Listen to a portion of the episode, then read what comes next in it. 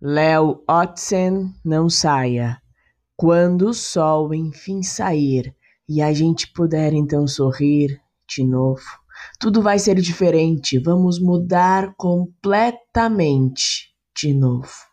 E quando isso for passado, como se fosse inventado, ficção, tudo vai ser alegria, mas até lá é pandemia, ficção, não saia.